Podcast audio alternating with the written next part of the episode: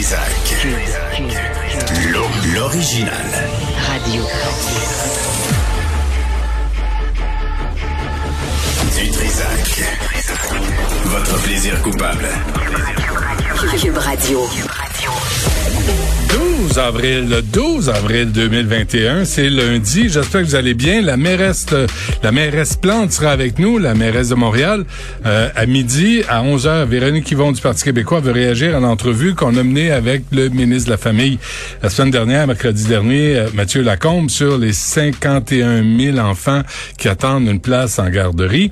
Euh, mais tout d'abord, on va réagir de, de façon scientifique aux événements d'hier, aux manifestations dans le Vieux-Montréal, le saccage, euh, le vandalisme, tout ça euh, fait preuve d'une grande intelligence de la part des manifestants pour faire valoir leurs points.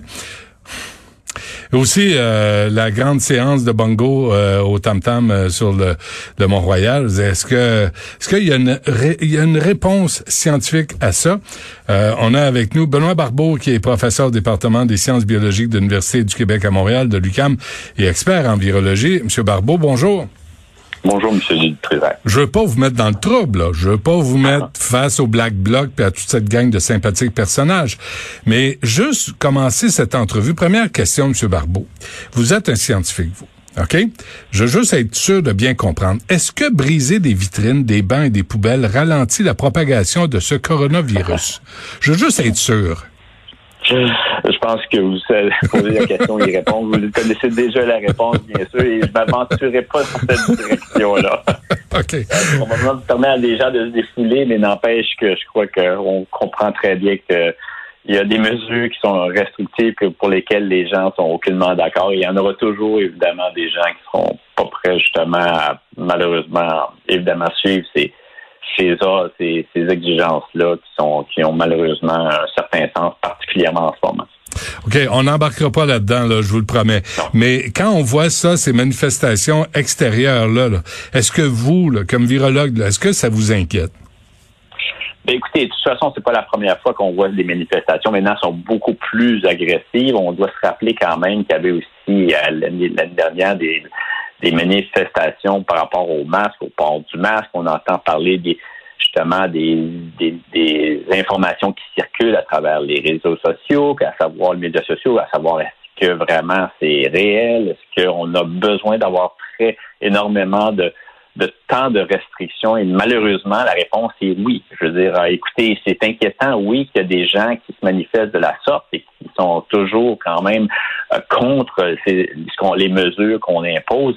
Mais et ça, en soi, on, y a toujours une partie de la population donc qui vont toujours être réfractaires à ce genre de, de mesures qu'on impose, mais n'empêche qu'on voit un peu ce qui se passe ailleurs. Et puis donc, on est quand même au Québec en position qui est relativement avantageuse par rapport à ce qu'on parle en Ontario et dans les pays européens. Alors, il faut quand même essayer de minimiser l'impact de la troisième vague et puis qui nous sont imposés en ce moment eh bien, c'est dans ce sens-là, par rapport, entre autres, aussi à une campagne vaccinale qu'on veut qui bouge le plus rapidement possible.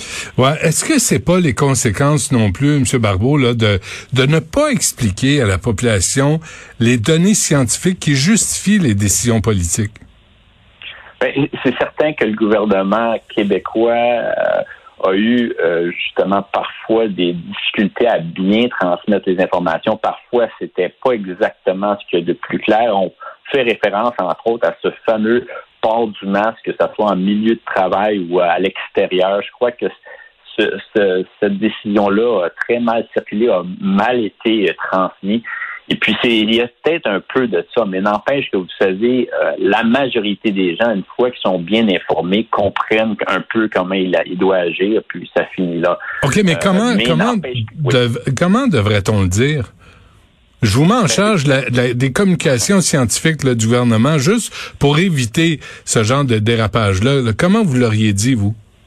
Ben moi, je pense que premièrement, je ne sais même pas s'il y a une façon de communiquer l'information qui aurait pu empêcher le, dérapage. Il y a des gens, comme je vous dis, qui seront toujours réfractaires, puis ils agiront d'une certaine façon. Mais encore là, je suis pas sociologue, je peux pas vraiment vous.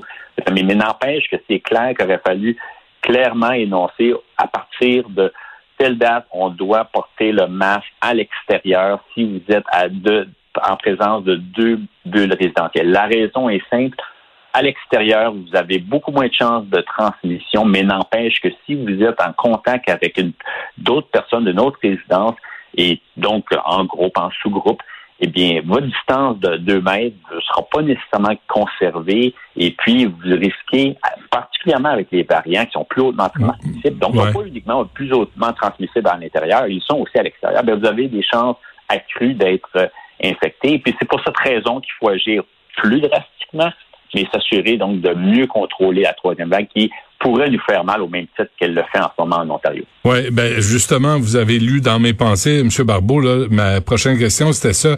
4500 cas hier en Ontario. Euh, dans deux semaines, là, les, les, la santé publique là-bas dit ça va complètement déraper. Là, les gens sont inquiets. Puis on voit que les, les cas montent aussi en Outaouais. Est-ce que est-ce que cette vague-là là, suit le vent, suit la population? Est-ce que ça s'en vient au Québec?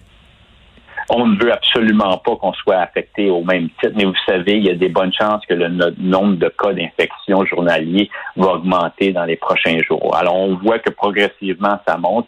Et puis même le gouvernement l'a dit qu'eux autres appréhendaient des hausses de nombre de cas d'infection euh, parce que les variants sont responsables, sont justement la responsable, euh, sont, pardon, la cause principale de cette augmentation. Ils sont plus transmissibles on ne fait pas nécessairement exception aux, à la règle. Donc, on, ben, on aimerait, mais il y a des bonnes chances que, entre autres à Montréal, le nombre de cas d'infection va augmenter. On est stable en ce moment.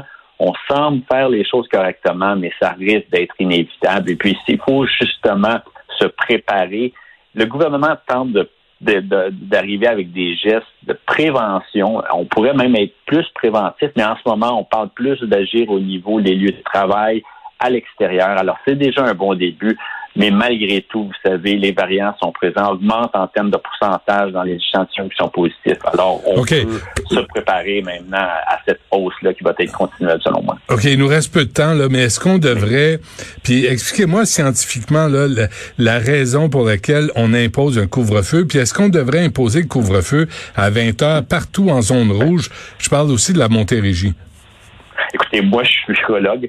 Donc, je peux pas vous dire nécessairement pourquoi le couvre-feu semble bien fonctionner. Et encore là, les données qui sont présentes, c'est extrêmement difficile de quantifier à quel point un couvre-feu va vous permettre de mieux contenir ah justement la propagation.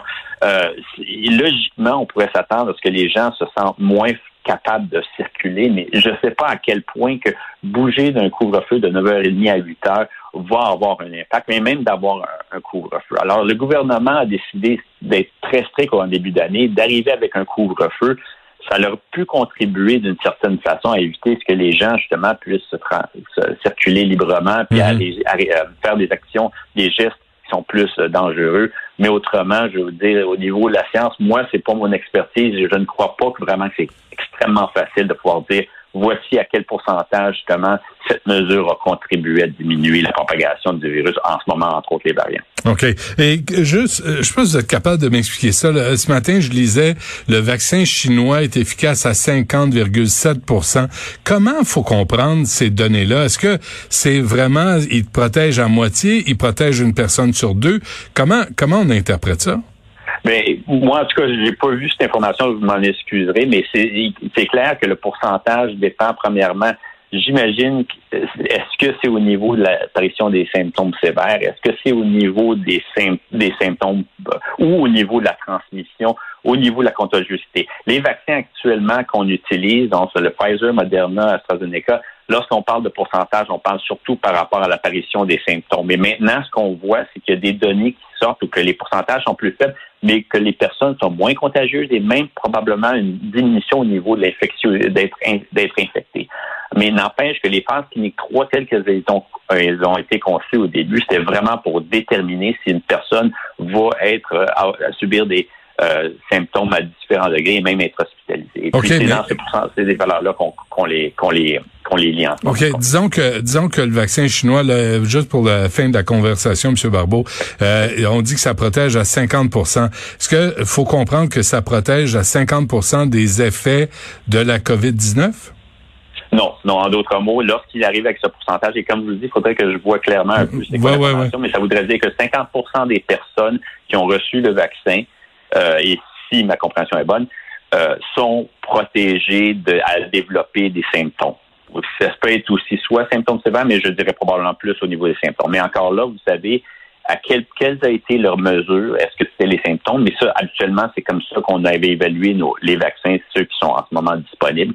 Euh, mais ça pourrait être aussi plus poussé au niveau, par exemple, de, de l'infection elle-même. Mais je crois que ça serait plus au niveau de l'apparition des symptômes. Mais c'est vraiment 50% des personnes ont démontré une protection face à l'apparition des symptômes euh, une, euh, contrairement à ceux, le groupe placebo, qui ont reçu un, échantillon contrôle. Ça soit 50, ça peut être 67, 82, 87.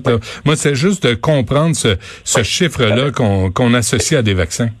Exactement. Euh, ce qu'il faut qu'on, vous savez, les vaccins, vous les recevez, c'est pas tout le monde qui va réagir de la même façon. C'est pas tout le monde qui va développer une réponse immunitaire au même niveau. Mais n'empêche que les lectures qu'on fait, c'est par rapport au, aux symptômes qu'on reçoit. Il y a des gens, malheureusement, que la réponse immunitaire ne sera pas assez forte, ne le protégera pas pour X, Y raison, que ce soit l'âge, que ce soit justement des prédispositions, euh, que ce soit leur génétique, peu importe. Mais en effet, on ne répond pas de la même façon. Ce qui est important de savoir, c'est que la majorité des vaccins qu'on a utilisés ont fait en sorte qu'au niveau des, des symptômes, le, fort, un fort pourcentage des gens ont répondu positivement, ont été protégés. Et lorsqu'on parle de symptômes sévères, là, on frôle le 100% pour tous les vaccins sont présentement disponibles. Ah, oui. quand même euh, un, une, conclusion qui est une interprétation qui est extrêmement encourageante. Bon, ben on va arrêter l'entrevue là-dessus. Euh, on va prendre les bonnes nouvelles quand elles passent. Benoît Barbeau ah de Lucam. Merci beaucoup. À la prochaine.